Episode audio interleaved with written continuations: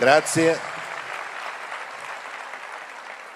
Io parlerò in piedi perché sono abituato a, a lavorare in piedi. Se, ho qualche problema con il vento, però devo dire che ho parlato in tanti posti, corsi di allenatori, aziende, manifestazioni, e, però le dicevo a mia moglie che oggi ero molto emozionato e nervoso di venire qua per due motivi. Il primo è che eh, mi invitano a un festival della filosofia, questa è la magia di vincere nello sport, perché... però c'entra molto con la mia vita, perché ormai 40 anni fa, il 24 marzo del 1976, in Argentina c'è stato un colpo di Stato militare che fece che io non potessi andare più all'università quando mi mancavano sei esami per diventare professore di filosofia. Chiarisco questo perché dopo di aver vinto molto nella pallavolo tutti mi hanno laureato, sono vent'anni che io spiego che non mi sono laureato, però mi continuano a laureare comunque. Siccome non vorrei che un giorno uno dica no ma non si è mai laureato, infatti non mi sono mai laureato. Mi mancavano sei esami, io ero stato presidente del centro studenti, ero stato un, un, eh, un contestatario del sistema, per cui non ho potuto andare più né alla mia città e tantomeno all'università. Ed è una cosa che mi è rimasta sempre il fatto di non aver potuto finire, no? uno dei pochi ramarici che ho è quello di non aver potuto finire la carriera di filosofia.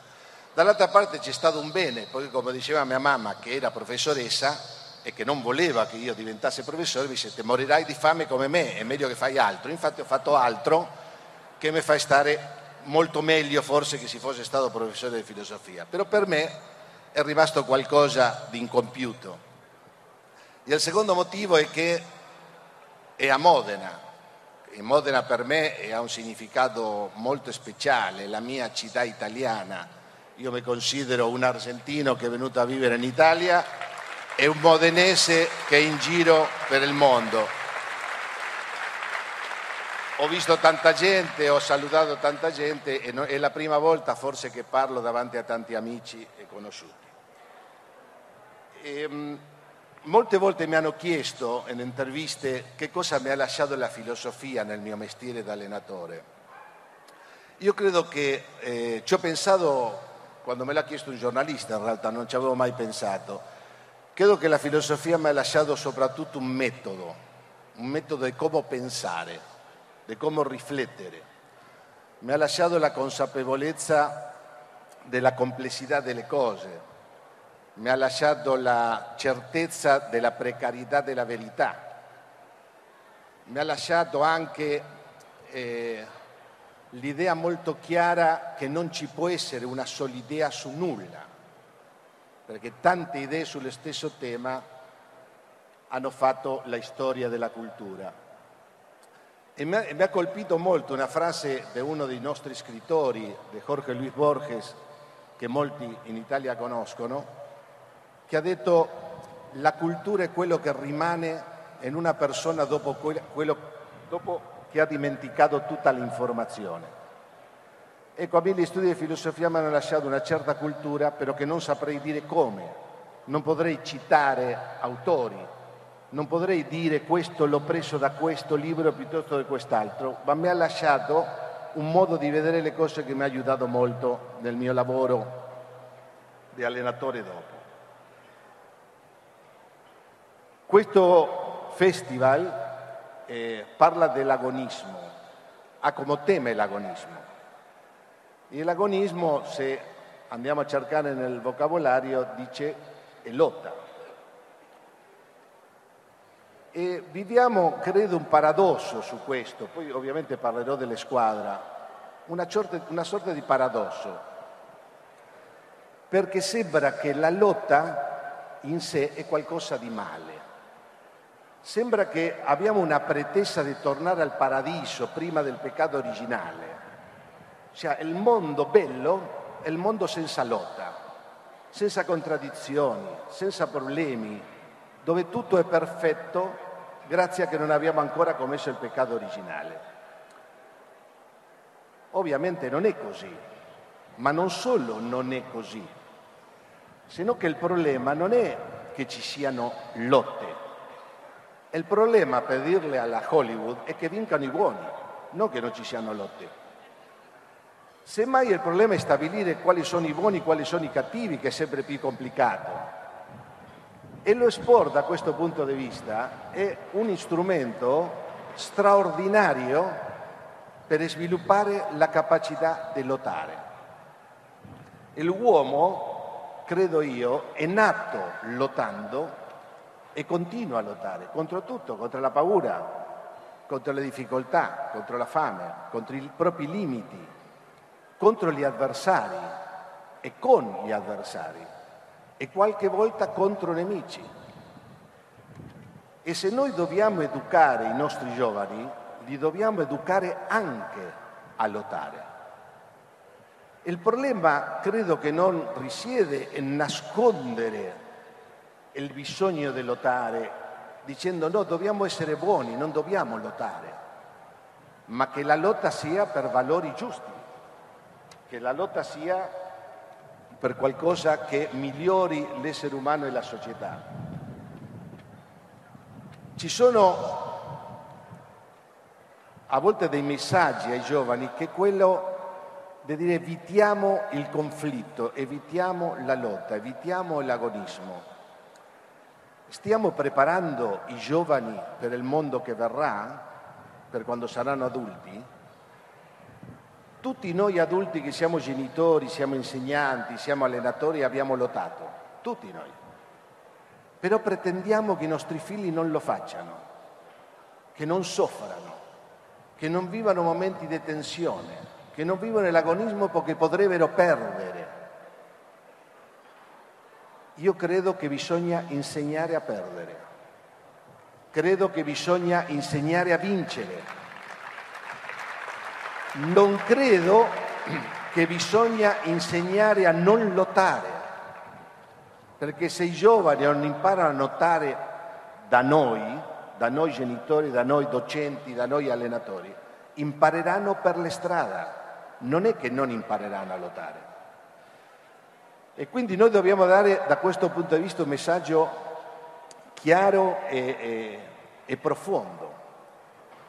Che cosa è lo sport? Lo sport è nato, una cosa molto breve, ma lo sport è nato molto vincolato alla guerra, molto in rapporto con la guerra, già nell'antica Grecia. Gli sport principali avevano a che fare con la lotta proprio fisica e poi ha continuato nel Medioevo, nella prima modernità, dove ci sono ancora delle Olimpiadi, se uno prende gli sport delle Olimpiadi e vede l'origine di molti di quegli sport, sono tutti sport che hanno a che vedere con l'aspetto militare delle società.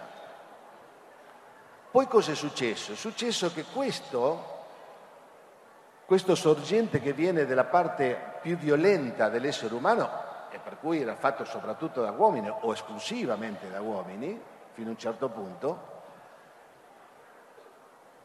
entra diciamo, in contatto con un'altra parte, che è quella del gioco. Che cos'è un gioco? Quando uno vede giocare i bambini, i bambini quando giocano, anche i più piccoli, anche i piccolissimi, che vanno in spiaggia e fanno lì il castello con la sabbia o il buco, hanno una serietà incredibile. E malgrado questo ci sono ancora docenti, genitori, eccetera, che dicono no, ma se devono divertire, intendendo per divertirsi, non posso in un festival di filosofia utilizzare certe parole, però diciamo a come viene.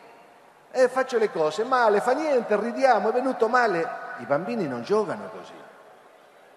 Hanno una serietà, quando mettono un cubo sopra l'altro, e stiamo parlando di piccolissimi, sembra che stanno risolvendo un problema della fisica quantica. Stanno lì e poi mettono il terzo e si cade, riprovano di nuovo. Perché? perché il gioco richiede un successo. Senza un successo, ossia vincere, il gioco non esiste. E tutti i giochi sono così, dal nascondino a qualunque altro. Che cosa è lo sport? Lo sport è lo sviluppo dei giochi originari che hanno cominciato a mettere delle regole finché sono diventati sport. Dopo questi sport sono diventati spettacolo, ma sì per questo anche la musica è stato così. Dopo però. Un esempio, qual è stata l'origine del calcio? L'origine del calcio è stato due paesini in Inghilterra, palla a metà strada tra i due paesini, giocavano tutti i maschi, chi portava la palla all'altro paese aveva vinto la partita. Cosa valeva? Tutto. Cazzotti, prenderlo, non lasciarlo muovere, quello è il più bravo, lo prendevano in due e non giocava in tutta la partita. E perché si è cominciato a calciare la palla? Perché faceva più metri. Poi hanno cominciato a dire no, mettiamo delle regole. Finché si sono divisi, uno è diventato il rugby e l'altro il calcio. E quelli del rugby a quelli del calcio le dicevano che erano un po' affeminati perché non le piaceva la violenza, era fallo se lo colpivano. Oggi nessuno si sognerebbe di dire un calciatore una cosa del genere. E così è diventato il calcio, e così tutti gli sport, tranne alcuni sport di squadra come la pallavolo, come il basket, che sono stati creati a tavolino negli Stati Uniti e quindi sono nati già come sport completi. Questi sport sono diversi agli sport individuali. Solo il tennis è un gioco che si gioca in modo individuale. Gli sport individuali hanno più a che vedere con superare i propri limiti, con superare una difficoltà, con misurarsi con l'altro a vedere chi è più veloce, chi salta di più, chi lancia più lontano, chi solleva più chili. E quindi ha a che vedere con la capacità dell'uomo di superarsi a se stesso utilizzando l'avversario per farlo.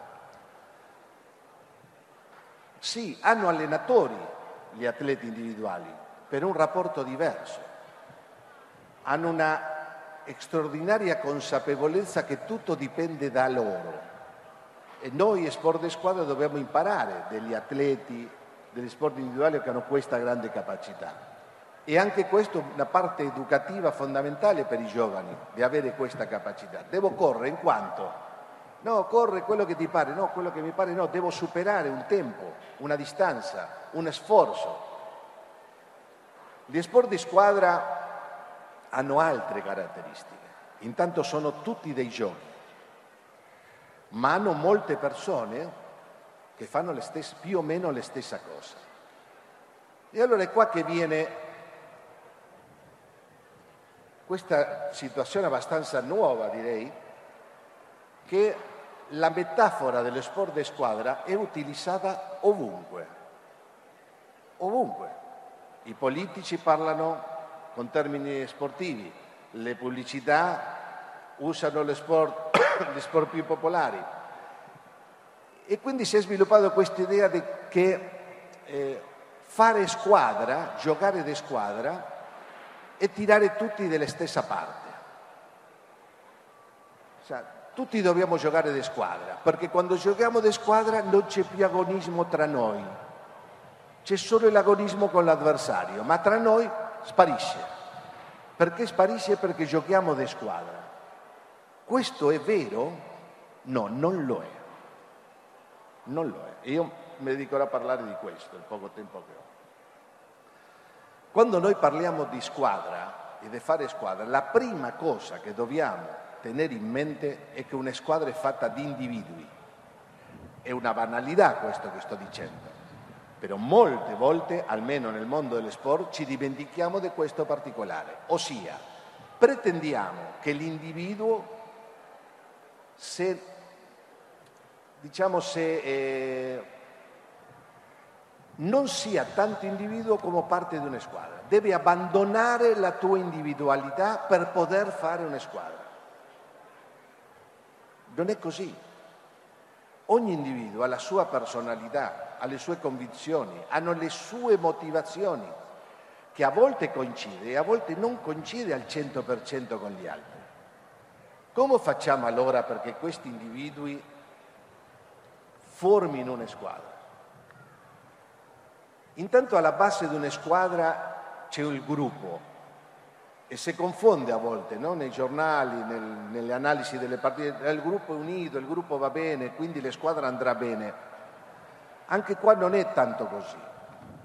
Che cos'è un gruppo? Un gruppo è un, una somma di persone che fa un'attività in comune. La classe della superiore o della media, tipico gruppo. Che cosa hanno in comune? Che vanno a scuola insieme, ma non hanno altre cose in comune si divertono, a volte fanno rumore, a volte studiano insieme, vanno in gita, non hanno dei ruoli chiari, non hanno dei leader chiari. Chi era il leader della nostra classe nella superiore? Un giorno uno, dipende, dipendeva di per che cosa. A volte uno diceva facciamo, giochiamo calcio e tutti ascoltavano uno o due perché erano i più bravi, ma non erano poi i leader di un'altra attività. E il gruppo ha una identità. Rimango sempre nell'esempio delle scuole. Non so voi, ma io e i miei compagni di scuola abbiamo fatto delle cose, a volte sul limite del tepismo, che mai avremmo fatto da soli. No? Con quel professore o professoressa che magari l'avevamo un po' non ci piaceva, in branco il gruppo si muoveva come un animale, con vita propria. E allora poi quando a scuola succede che un gruppo fa certe cose che non dovrebbe fare e il genitore è richiamato a scuola, la mamma o il papà dice ma no, ma mio figlio è un bambino bellissimo che si comporta da solo. Nel gruppo può non essere così. E i gruppi che formano le squadre sono anche così, hanno caratteristiche proprie. Per quello è che se noi vogliamo costruire una squadra bisogna vedere se quel gruppo, il funzionamento di quel gruppo, quell'animale composto da persone che si muove tutti insieme, ha un agire positivo o negativo. Ed è per questo che a volte un giocatore cambia di gruppo prima ancora di cambiare di squadra e si trasforma e funziona bene. Dice ma come mai? Questo qua, qua era un disastro e poi è andato là, allora colpa dell'allenatore, del presidente. Forse semplicemente, forse, cambiando di gruppo, cambia anche il suo modo di muoversi. Che cosa è, secondo me, oltre a capire che sono individui e quindi rispettare quell'individualità? Vedere come funzionano come gruppo un elemento essenziale per poter costruire le basi di una squadra. Il gruppo deve avere una caratteristica, deve essere unito tra loro ma questo non può essere, come dire, una, una richiesta di principio. Ci sono delle cose che chi lidera un gruppo può fare e la più importante in assoluto, a mio modo di vedere, è il senso di giustizia che permetta che quel gruppo sia unito. Non c'è niente che divide più un gruppo di persone e meno che meno ci sono adolescenti o giovani, che la ingiustizia. Quando i componenti di un gruppo vedono che il capo, il leader, il professore, il maestro, chi che sia, non è giusto con tutti nella stessa maniera, tendono a riversare eccessivo agonismo tra loro stessi, per gelosia, per rabbia, per... allora tu sei arrivato lì perché eh, ti sei arruffianato all'allenatore o al capo ufficio. A... Inve... Quindi non è importante solo non commettere ingiustizie, e questo è un passaggio secondo me importante. Non è solo importante non commetterle, se no che queste non ingiustizie siano percepite.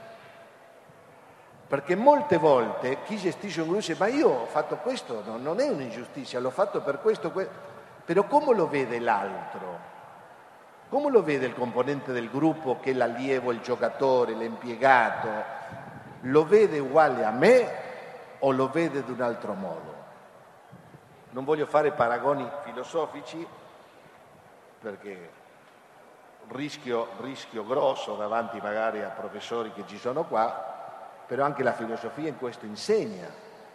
Non è che come vedo le cose io e come la vede lui o lei. Io che devo gestire il gruppo quello che devo stare attento a come lo percepisce l'altro. Non ha nessuna importanza quello che io dico, nessuna. Tutta l'importanza è come lo riceve l'altro, come lo capisce l'altro, come lo interpreta, come lo sente incluso emotivamente. Anche in un rapporto così, che importanza ha quello che dico? Tutto è, se voi lo, lo sentite, vi interessa, se lo capite, se riesco ad arrivare a voi, se io non riesco ad arrivare a voi, non serve, ho fallito. E così è anche quando prendo delle decisioni in un gruppo perché loro capiscano che c'è un criterio di giustizia, il che non vuol dire che non sbaglierò. Io ai miei giocatori le dico sempre, è impossibile che io non sbagli, farò degli errori, è fondamentale che loro credano che quegli errori sono in buona fede. Non sono perché esistono figli filiastri, non ci sono perché uno mi è più simpatico, tantomeno perché uno è il figlio del presidente o delle sponsor o quello che sia, se perché mi sono sbagliato. E mi sono sbagliato come sono in giustizia. O non sono stato equanime senza arrivare alla giustizia. Bene, mi sono sbagliato ma è fondamentale che loro siano convinti che chi li guida ha questa preoccupazione di essere giusto e di sembrare giusto.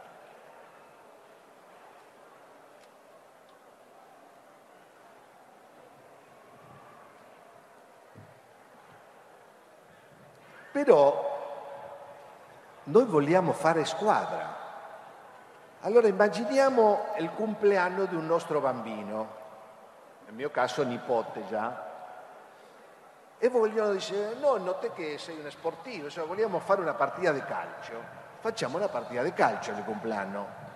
Cosa facciamo? Dividiamo il gruppo dei bambini in due, due gruppi dello stesso numero di bambini. Se io devo fare questo, la prima cosa che chiederei è chi vuole giocare in porta. Ecco qua è andato tanto non li guardo perché? perché nessuno vuole giocare in porta adesso un po' di più perché i portieri vanno più di moda ma nella, nessuno vuole allora, magari due che volevano giocare in porta sono le stesse squadre e abbiamo un problema bene ci sono le porte c'è la pala ci sono due gruppi di bambini le possiamo anche mettere due magliette diverse cominciano a giocare, comincia la partita. Sono due squadre che giocano calcio? Neanche per sogno. Sembrano api che vanno dietro la palla. Tutti insieme, la palla lavano tutti là, la palla lavano tutti là. Chi la prende non la molla neanche per caso. La tiene finché la perde, poi la prende un altro e la tiene finché la perde e così via, si divertono come dei matti quelli che la prendono. Quelli che non la prendono stanno lì, che sono magari meno bravi o che quel giorno non avevano molta voglia di correre e così via. E questi sono i nostri primi calci. Sono squadre queste? E perché no? C'è la porta, la maglia, la palla, due gruppi dello stesso numero di giocatori, ma non sono una squadra. Allora che cosa deve avere una squadra? Che cosa le manca? Intanto le manca un obiettivo. La prima cosa è un obiettivo. Perché l'obiettivo di quei bambini, ed è giusto che sia così a quelle da lì, per quello che non bisogna fare nessun gioco con molti giocatori, né pallavolo 6 contro 6, né calcio 11 contro 11, neanche a parlarsi, ma nemmeno 7 contro 7, si sono molto piccoli, ma con gruppi ridotti. Perché? Perché l'obiettivo di quei bambini lì, perché sono piccoli, non è vincere la partita, è prendere la palla. Questo è l'obiettivo, prendere la palla. Non le ne frega niente, se noi fermiamo, dirà, quanto va? Non lo sanno nemmeno. Dice, come va la partita? Non lo sanno molti, perché l'obiettivo è prendere la palla. Noi dobbiamo dare un obiettivo. Vogliamo vincere la partita. Allora già allora, se tu prendi la palla e la perdi sempre, facciamo fatica a vincere la partita. E quindi passiamo a un secondo problema, dobbiamo avere un modo di giocare. Come vogliamo giocare? Noi giochiamo pallavolo 6 contro 6, che cosa succede con i bambini quando iniziano? La passano di prima dall'altra parte. Ah, si la passano di prima, invece di passarlo giochiamo uno contro uno, che così toccano più volte la palla. Allora, la passa dall'altra parte e noi le diciamo no, devi passare la palla. Perché devi passare la palla? Devi essere solidario, non ne frega niente a un bambino di essere solidario, anzi, dove uno le tocca il giocattolo dice è mio, deve essere solidario. Va bene, mamma, è solidario, speriamo che vada via così gioco come mi pare. Dobbiamo darle un motivo. Perché bisogna passare la palla nella pallavolo? Perché bisogna passare la palla nel calcio? Perché serve a vincere, ma io lo devo dimostrare. Ma l'obiettivo di vincere Va bene di vincere la partita per quei bambini di quell'età? Forse no, sono troppo piccoli. Quel gioco, perché non è un problema della vittoria o meno, quel gioco è troppo evoluto per lui. Lui ha bisogno di un gioco più semplice, dove vincere ha un'altra connotazione che non il punteggio. E ci sono dei giochi da questo punto di vista. Allora dobbiamo dirle come vogliamo giocare. Nel mondo fuori dello sport trovo spesso che invece fare gioco di squadra è come un, un imperativo etico, è un valore, quasi un principio della etica. Perché bisogna fare gioco di squadra? Eh, perché essere individualista non va bene, perché dobbiamo insegnare la solidarietà. Gioco di squadra non c'entra niente con la solidarietà. Sì con l'individualismo, ma non con la solidarietà. Uno non passa la palla perché è solidario, uno passa la palla perché passando la palla gioca meglio a calcio, gioca meglio a basket, gioca meglio a pallavolo, gioca meglio a pallanuoto. Per quello che passa la palla, non per solidarietà. Per solidarietà si fanno altre cose, ma non quella. Quindi noi dobbiamo dargli un obiettivo e dargli un modo di giocare. Quel modo di giocare dipende da molte cose, dipende dalle storie, da uno sport, dipende da quello che abbiamo imparato, dello stile. Poi ci sarà lo stile di un gioco più offensivo, altro più difensivo, uno più tardi, quello è un'altra cosa. Ma tutti, tutti, creano un modo di giocare dove si mettano in evidenza i pregi degli individui che compongono le squadre e delle squadre stesse e si nascondono i difetti degli individui che compongono le squadre e delle squadre stesse. Se invece io stabilisco un modo di giocare dove i difetti di un giocatore o di una giocatrice si notano di più, quello è un modo di giocare sbagliato. Io devo nascondere i difetti, devo farle fare più cose, più volte le cose che fa, sa fare meglio e meno volte le cose che sa fare peggio. Succede questo molto spesso nel mondo non sportivo? A volte sì, molte volte no. Nel senso che parliamo di gioco di squadra, ma dopo sembra quasi una caccia all'uomo o alla donna, dove di fronte a una mancanza, a un limite, a un difetto, come lo vogliamo chiamare, di uno che compone le squadre, il gioco di squadra il capo spesso di quelle squadre lo mette in evidenza. Dice, vedete che lui non sa fare questo? Di che gioco di squadra parliamo? Lui deve essere solidario verso di me perché io sono chi comanda, ossia se la deve mangiare zitto e non dire niente ma non è un problema di autorità, non è un problema di ribellione, è un problema che quando si fa gioco di squadra si nascondono i difetti di chi, quelli che compongono le squadre e si mettono in evidenza i presi. Come? Come facciamo questo? Con i ruoli. Quello che caratterizza una squadra e la differenza del gruppo sono i ruoli. Quei due gruppi di bambini, per farli giocare, dobbiamo cominciare a dire, allora, voi tre giocate davanti, voi quattro giocate dietro, voi a destra, voi a sinistra, voi a centrocampo. Già lì cominciano i primi problemi. Perché? Eh, perché magari un bambino aveva detto che gioca dietro, dice io voglio giocare avanti, io sono Messi. Tutti sono Messi. Alla maglia di Messi come gioca dietro? Se io la maglia di Messi me la compro papà. Non posso giocare dietro, ma tutti vogliono giocare davanti. E questo che succede tra i bambini succede anche dopo.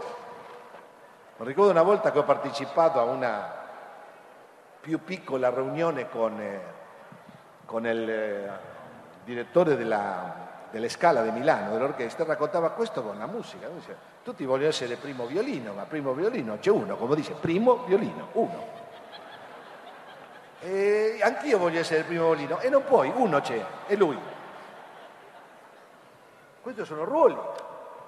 Ora, lo accetta il ruolo di giocare dietro? Fanno bene i bambini dirle siamo tutti uguali, siamo tutti così bravi, siamo... no tu sei bravissimo, campione.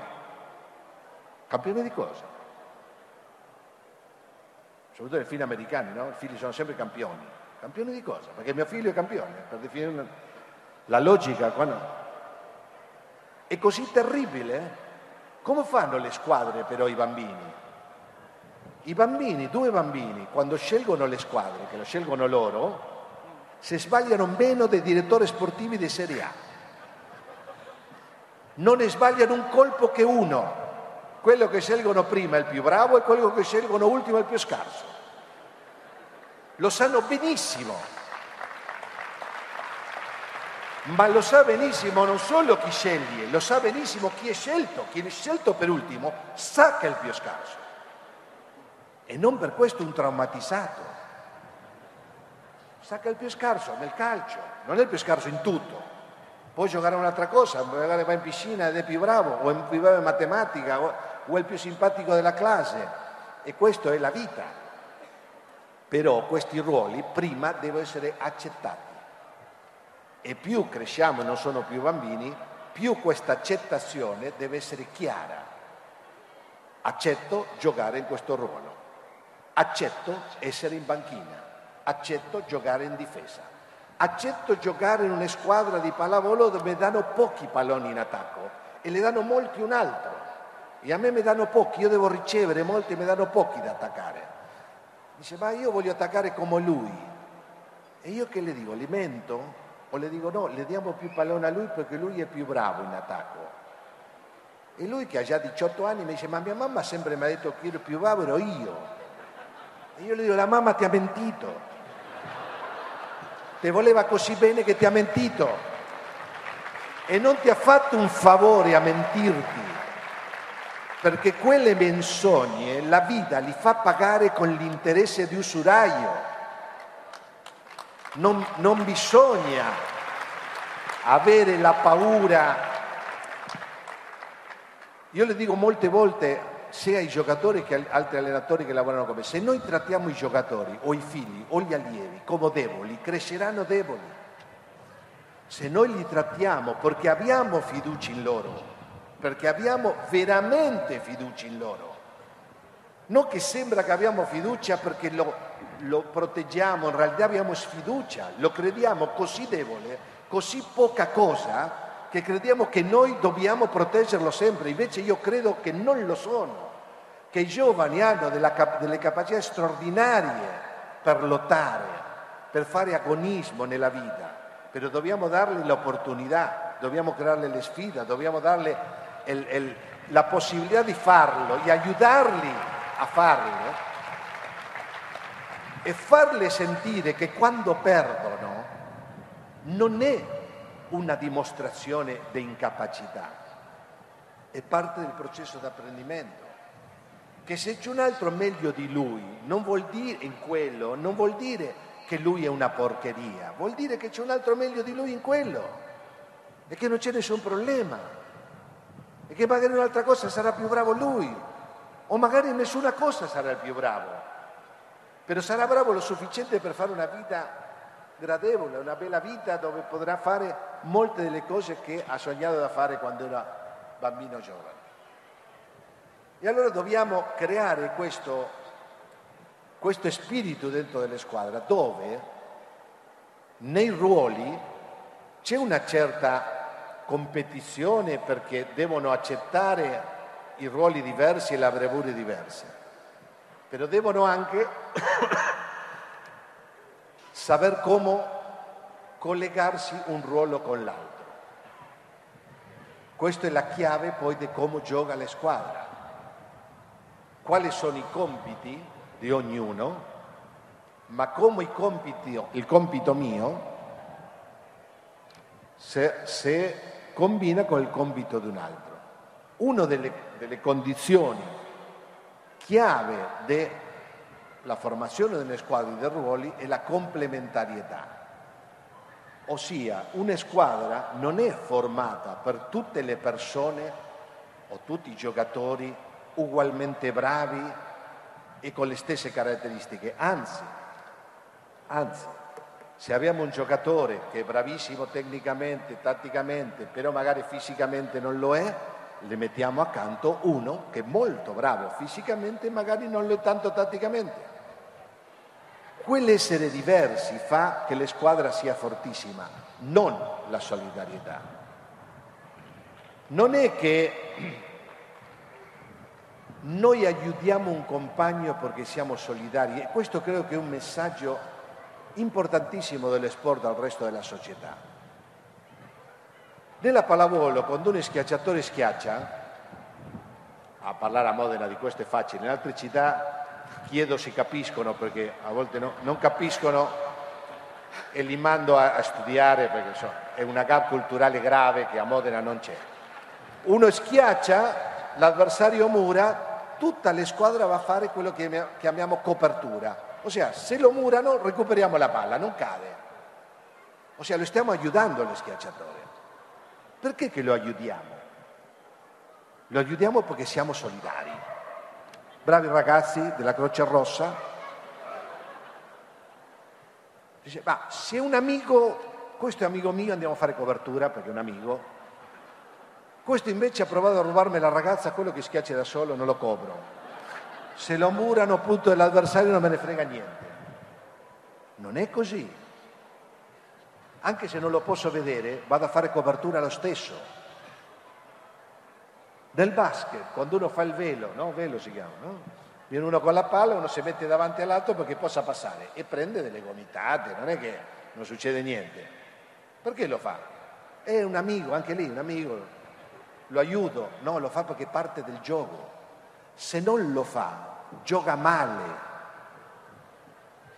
Nel calcio chi fa la diagonale o chi fa il raddoppio chi fa il pressi non lo fa perché voglio aiutare, perché è un valore etico che viene dalla mia cultura familiare, se bisogna aiutare agli altri, oltre a aiutare i terremotati aiuto al mio centrocampista e le vado a fare pressi. No, vado a aiutare a quel giocatore perché parte del gioco, se non faccio quei movimenti, gioco male a calcio.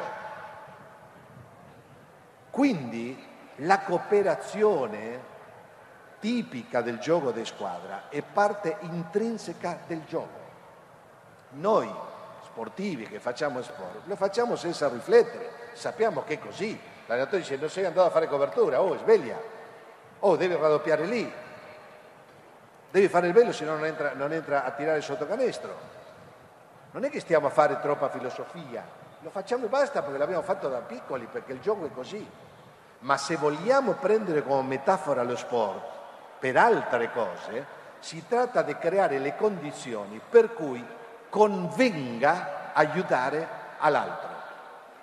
Non solo perché è buono, che per carità, più cultura c'è che è buono aiutare all'altro, meglio è, ma dobbiamo creare le condizioni per cui è il convincimento che se aiutiamo all'altro, la squadra cioè la comunità, cioè, vince, gioca meglio, tutto funziona nel miglior modo. Voglio dieci minuti. Ho detto che mi dicano il tempo perché sennò io vado. E... Sono 9.20. Quindi se abbiamo, se riusciamo a creare questo modo di, di di funzionare, dopo dobbiamo creare quello che spesso si chiama la mentalità vincente. La squadra vuole vincere, dobbiamo creare la mentalità vincente. Come facciamo a creare la mentalità vincente? Me l'hanno chiesto tanto, ma lei che ha vinto molto, come fa a creare mentalità vincente? E mi hanno messo sempre in difficoltà con questa domanda. E io ho detto vincendo. Cioè, io non conosco squadre che perdono molto però hanno mentalità vincente. Dice perde per questioni tecniche, però la mentalità è vincente. Può non vincere il campionato, però insomma alcune partite le vince chi ha mentalità vincente, se no è, diffi- è difficile. Allora il problema è, uno arriva a una squadra che non vince, perché di solito noi allenatori arriviamo a squadre che non vincono, per quello che ci chiamano, se no si tengono quello che avevano prima. No? Ci chiamano perché non si vince. Allora arriviamo, non si vince. Bene, e dobbiamo cominciare a vincere. Come facciamo? La prima cosa è che dobbiamo vincere contro i nostri limiti e i nostri difetti. Quando dico i nostri, dico i miei, del giocatore, delle staff, di tutti. Dobbiamo vincere lì. Dobbiamo insegnare a vincere lì. Dobbiamo aiutare a cambiare. Dobbiamo aiutare a credere che è possibile. No, ma io non ci riesco, ci riesci. Dovremo fare dei passi, faremo una, una progressione, a quello serve poi studiare la didattica, eccetera, ma ci riesci. Ma se noi non ci crediamo, non possiamo aiutare un giovane. Io sempre le dico agli allenatori, Prima regola, i nostri giocatori ci devono piacere. Se non ci piacciono, cerco un'altra squadra, perché ti andrà male di sicuro. Ci devono piacere. Ora, se ci piacciono solo i più belli, i più... Eh, vabbè, siamo, se non abbiamo la fortuna che ci prenda la migliore squadra, avremo difficoltà. Ci devono piacere. Perché? Perché siamo ottimisti. Un leader deve essere ottimista deve vedere la parte buona, deve vedere quello positivo che si può sviluppare. Ci sono allenatori, ma anche professori, che vanno, fanno la loro parte professionalmente, però quando sono al bar con i suoi colleghi allenatori, con i suoi colleghi professori, tirano fuori tutte le teorie contro i giovani di oggi. Oggi non lanciano più pietre, non si arrampicano più sugli alberi, e sono tutto il giorno al telefono, non leggono più, non ci piacciono. Sintesi, non ci piacciono. Ora, se non ci piacciono, come facciamo a convincerli a superare i propri limiti? Come facciamo a farli sentire che noi crediamo in loro? Se non ci piacciono e loro questo lo sentono. I giovani sono come i figli, noi possiamo dire quel che vogliamo, loro sanno quello che sentiamo. Noi non è che lo dobbiamo dire, lo dobbiamo sentire. Noi dobbiamo vedere non sempre la parte negativa. Sì, è vero, sono troppi al telefonino, però fanno altre cose che prima non facevano. Non leggono più. E come mai l'industria della, della letteratura infantile è più alta che mai? Come mai? Però è una verità universale, non leggono più, a chi li vendono i libri? O c'è gente stupida che mette un sacco di soldi nelle case editrici per perderle i soldi? C'è la fiera Francoforte della letteratura infantile piena di gente così, come mai? La gente di oggi non gli interessa riflettere, come mai il Festival della Filosofia di Modena è diventato quello che è diventato, se alla gente non gli interessa? Ma sono verità che si dicono e a forza di dirsi sono verità bisogna stimolarli, bisogna, però bisogna credere. Se noi crediamo loro, quelli più indietro crederanno, perché poi ci sono quelli che già ci credono e che poi trascinano i compagni, però dobbiamo credere in loro, che possono superare i limiti, possono superare le difficoltà. Perché questa è la seconda battaglia che devono vincere, devono superare le difficoltà. Non che le difficoltà sono sempre le cose che mi impediscono di fare quello che voglio. Le difficoltà mi allenano, mi allenano per diventare meglio, sempre che io li affronti alle difficoltà, qualunque essa sia. Una delle cose che mi ha colpito molto quando sono arrivato in Italia e in particolare a Modena dove ho conosciuto tanta gente, tra cui Giuseppe Panini che è stato un straordinario presidente e persona, eh, a cui ho ammirato tanto e ho imparato tanto. Quando mi raccontava lui, mi raccontava il suo, suo fratello Benito che andava in bicicletta con resto, la parte del resto del Carlino di Modena in bicicletta durante la guerra e passavano le aerei, si doveva buttare nel fosso finché passava l'aereo e poi arrivare in bicicletta a Bologna perché editassero la parte del resto del Carlino de, di Modena. A tutta quella generazione che ha vissuto la guerra, no? che qua ci sarà più di uno, io pensavo tra me e me, dico, ma, ma questa gente qua le difficoltà le hanno fatto migliorare o peggiorare? Sono meglio o peggio? A me sembravano meglio. Gente tosta, gente che no, no, non aveva paura di niente, che è ottimista. Che... Perché? Perché aveva vissuto la guerra, aveva vissuto la carestia. Aveva... Io mi ricordo dei miei giocatori della Panini, allora dicevo, ma ragazzi, poi alcuni conoscevano, conoscevano un po' la storia della famiglia, dico, ma tuo nonno, che era contadino e che adesso ha un'industria, che era più difficile, fare quello con un'Italia dis- disastrata della guerra o giocare bene pallavolo? Per favore, e stiamo a lamentarci di cosa? Quelle battaglie contro le difficoltà ci rendono migliori. Però se noi ogni volta che troviamo una difficoltà, noi cerchiamo le scappatoie, il pianto, la lamentela, no è colpa di un altro, è molto difficile. E quando entriamo in come giochiamo, succede anche questo. Faccio una, un, un'immagine che io do sempre, che ormai è diventato come, dico, se non la dico in, un, in, uno degli interventi me la chiedono, appena comincia la domanda mi dicono quella dello schiacciatore, allora la dico prima che me la chiedano, perché perché è un simbolo di questo, no? Ma a me è successo davvero, mi è successo davvero. E succede ancora, no, nelle squadre. Ah, un po' meno perché questo gira per YouTube allora gli allenatori se lo fanno vedere a tutti gli schiacciatori. Mi è successo l'altro giorno all'Olimpiada con Renzi che me l'hanno presentato e mi ha detto, ah Velasco, quello degli schiacciatori. Detto, ah, allora, allora lo sanno tutti, però lo racconto lo stesso.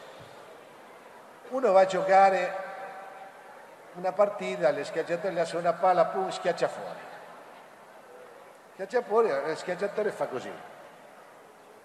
Che nel gergo pallavolistico vuol dire voglio la palla un po' più vicina al rete, un po' più alta.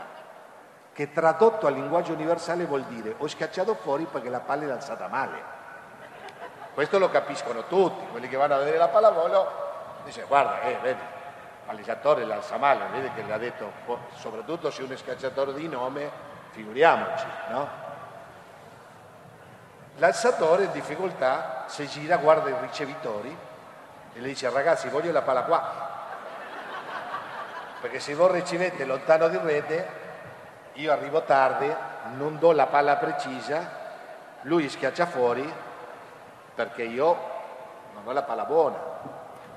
I ricevitori si guardano e sono in difficoltà perché chi batte l'avversario. Quindi non è che possano dire, senti, batte più facile, così io ricevo bene, lui alza bene, lui schiaccia. Lì è finita. Lì è finita. Quindi tutta la pressione sui ricevitori, che tra l'altro sono quelli che dovrebbero essere più tranquilli, no? perché la ricezione ci vuole tranquillità, non è che serve la grinta in ricezione, la ricezione serve essere rilassato, tranquillo hanno tutti che deve ricevere bene, se no lui non alza bene, se lui non schiaccia bene. Se sono fortunati, se sono fortunati, guardano, nei palazzetti ci sono sempre delle tende, no? Perché i nostri architetti ancora non hanno capito che nella pallavolo il sole negli occhi non va bene e quindi continuano a fare palazzetti con grandi vetrate che poi si spendono migliaia di euro a fare le tende. Lo sanno tutti gli assessori dello sport allora, nella tenda, e l'ha detto alla tenda, non ha chiuso del tutto. C'è un, piccolo spazio di un centimetro per dentro entra il sole. E allora i ricevitori fanno... Il problema è la luce che entra per la fine, ossia che alla fine noi abbiamo perso per colpa del bidello. Dobbiamo cambiare il bidello e vinceremo.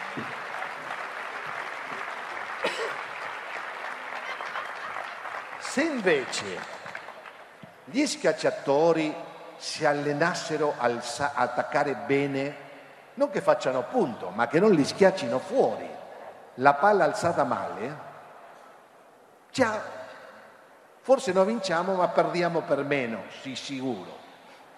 Se gli alzatori si allenano a alzare bene le palle ricevute male, perché alzare quelle buone sono bravi in tanti, sono quelli bravi davvero che alzano bene anche quelle brutte, già cominciamo a vincere qualche partita. E se i ricevitori lasciano stare il bidello, se rilassano perché nessuno più le dice che colpa loro e ricevono meglio, cominciamo a vincere. E quindi il vincere contro gli altri c'entra molto con affrontare le difficoltà l'avversario senza sempre cercare un alibi che la colpa è di qualche cosa di grande che non è possibile di essere modificato o è responsabilità di un altro che non sono io. Se riusciamo a fare questo, la squadra comincerà a vincere. Ultime cose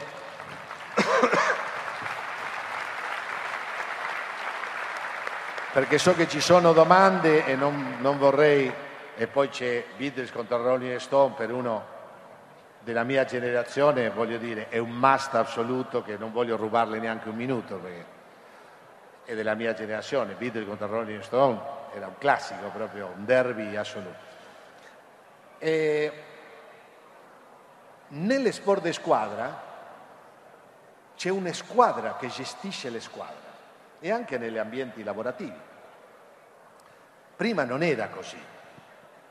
Fino a pochi anni fa, ma pochi anni fa, l'Inter de Legno Herrera, tanto per capirci, non c'era una squadra che gestiva le squadre, c'era un allenatore che molte volte faceva anche la preparazione fisica, un medico che era il medico di famiglia del presidente l'80% delle volte, il medico dell'Inter de Legno Herrera, il medico di Moratti, quello che curava i figli, curava Mazzola.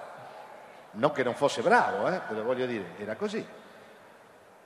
Oggi c'è primo allenatore, secondo allenatore, terzo allenatore, fisioterapisti, medici, specialisti, eh, preparatori fisici. Dipende poi dai soldi di ogni società, no? nel calcio, nelle grandi squadre, anche il responsabile da recuperare fisicamente al giocatore infortunato, tutte specializzazioni. Come che sono nati questi staff di lavoro? Sono nati prima di tutto, anch'io, io nell'Argentina non avevo nemmeno secondo allenatore, nemmeno, solo. Prima squadra, abbiamo vinto campionati, solo. Nasce prima della disponibilità economica, ovviamente, ma soprattutto di la consapevolezza che non sappiamo tutto. Quindi noi ci, ci abbiamo fatto aiutare da altri proprio perché sappiamo di più di prima. Prima credevamo di sapere tutto e quindi dieci cose le sappiamo noi, le facciamo noi. Poi abbiamo cominciato a vedere che c'erano die, non dieci, 50 cose che non potevamo fare. Il medico è sempre insistito perché certo nessun allenatore poteva pensare di sapere di medicina, però il resto facciamo tutto noi. Abbiamo cominciato a prendere delle persone con specialità che sapessero di queste cose. E quindi dobbiamo gestire queste squadre. E questa squadra va gestita in modo simile a quella dei giocatori. Però sono quasi colleghi, quindi c'è un altro rapporto, non è come quello del giocatore in cui uno un po' è il leader, ma anche il capo, insomma è quello che lo mette dentro, quello che lo mette fuori, quello che dice non lo voglio più, ed invece sono preparatori, altri allenatori, medici, fisioterapisti. Come gioca quelle squadre? Quali sono i compiti di ciascuna? Perché sono molto chiari, no? in una squadra tu alzi, tu muri al centro, tu schiatti, tu giochi in difesa. Ora, in un gruppo di lavoro quali sono i compiti di ciascuno, qual è il limite di ciascuno, chi li mette a tutti a lavorare insieme e se accettiamo dar conto di quello che facciamo, perché in un gruppo di lavoro bisogna dar conto, mentre che in molte professioni un fisioterapista che lavora nel suo studio non dà conto a nessuno, certo dà conto ai suoi pazienti, ovviamente, però lavora da solo. Il medico, se c'è un medico importante, dà conto, però non tanti. Lì siamo esposti diciamo, all'opinione pubblica, ai giornali, ai giocatori che si lamentano o no, eccetera, eccetera. Io credo che sia fondamentale anche qua delegare. È molto comune sentir dire perdo più tempo a spiegarlo che a farlo io. Questo è un cancro per il gioco di squadra. Gioco di squadra dei collaboratori, non dei giocatori. Io devo perdere tempo, semmai, se può usare questa parola, perdere tempo, devo dedicare tempo a che la gente che lavora con me lavori bene in squadra. E non farlo io. Anzi, io ai miei collaboratori dico molte volte, quelli più tecnici, se tra un anno io so più ancora di te, so più di te ancora, nel tuo lavoro specifico, io cerco un altro, perché io non sono un fenomeno, non sono, sì, studio, lavoro molto, però tu fai solo quello, tu in quello devi sapere più di me, però perché un capo voglia gente che sappia più di lui, deve essere sicuro di se stesso, deve sentire, non solo capire, che gente che lavora molto bene con lui le permetterà di lavorare meglio e non aver paura. Io, e con questo finisco, ho un grandissimo orgoglio nella mia vita professionale, non solo le vittorie, eccetera. Uno dei miei più grandi orgogli nella mia vita professionale è che io ho avuto pochi, perché ho avuto poche squadre, secondi allenatori ma tutti hanno fatto una grande carriera. Il primo, che è modenese, è stato Massimo Barbolini, che aveva 21 anni quando io arrivai a Modena, 21 anni. E subito capì che era un ragazzo intelligentissimo, oltre che conosceva la pallavolo molto bene, solo che per un problema alle spalle non poteva continuare a giocare. è stato allenatore della nazionale italiana, campione d'Italia, allenatore della Turchia, insomma, ha vinto dappertutto. Credo che è l'allenatore che ha vinto di più della pallavolo femminile in Italia. Ho avuto Angiolino Frigoni in nazionale che poi ha allenato l'Italia, ha allenato l'Olanda, ha allenato l'Egitto maschile, ha lavorato in Russia. Ho avuto a Chico Blencini, attuale allenatore della nazionale italiana per cinque anni e il mio secondo. Ho avuto Juan Sicielo, che è un argentino che è venuto a lavorare con me in Iran, è stato allenatore del Qatar, adesso è secondo in Iran e vediamo, è allenato Molfette in A1 in Italia. È un po' nei guai mio attuale secondo, perché l'ho detto non puoi abbassare la media. È un po' sotto pressione. Però credo che questo è dovuto prima perché sono stato fortunato perché alcuni li ho, come Massimo li ho trovati quando sono arrivato e sono stati scelti dai dirigenti della Panini da allora che hanno visto lungo. In altri casi ho scelto bene io e questa è una dote che bisogna sviluppare con l'esperienza, ma credo anche che il fatto che i miei secondi non sono mai stati raccattapalle, non sono stati mai aiutarmi con i palloni, gli ho dato dei compiti molto importanti. Per esempio Massimo alla Panini, lui allenava la squadra della riserva in allenamento. Io non intervenivo con la riserva, lui la gestiva e io gestivo i titolari, per esempio. Per fare questo, ancora una volta, bisogna avere fiducia, come con i giocatori. Se invece la fiducia, abbiamo un ego tale che la fiducia è solo verso di noi e degli altri vediamo solo i difetti, allora si fa molta fatica a delegare. Grazie e apriamo le domande.